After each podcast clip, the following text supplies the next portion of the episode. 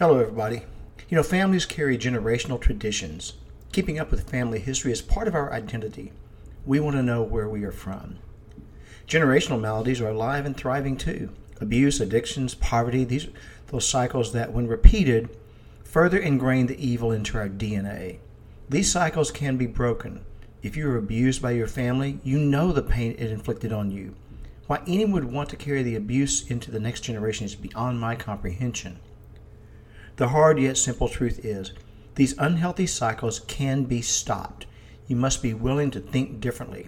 Seek help if necessary, but be the agent of change, and that is something to consider.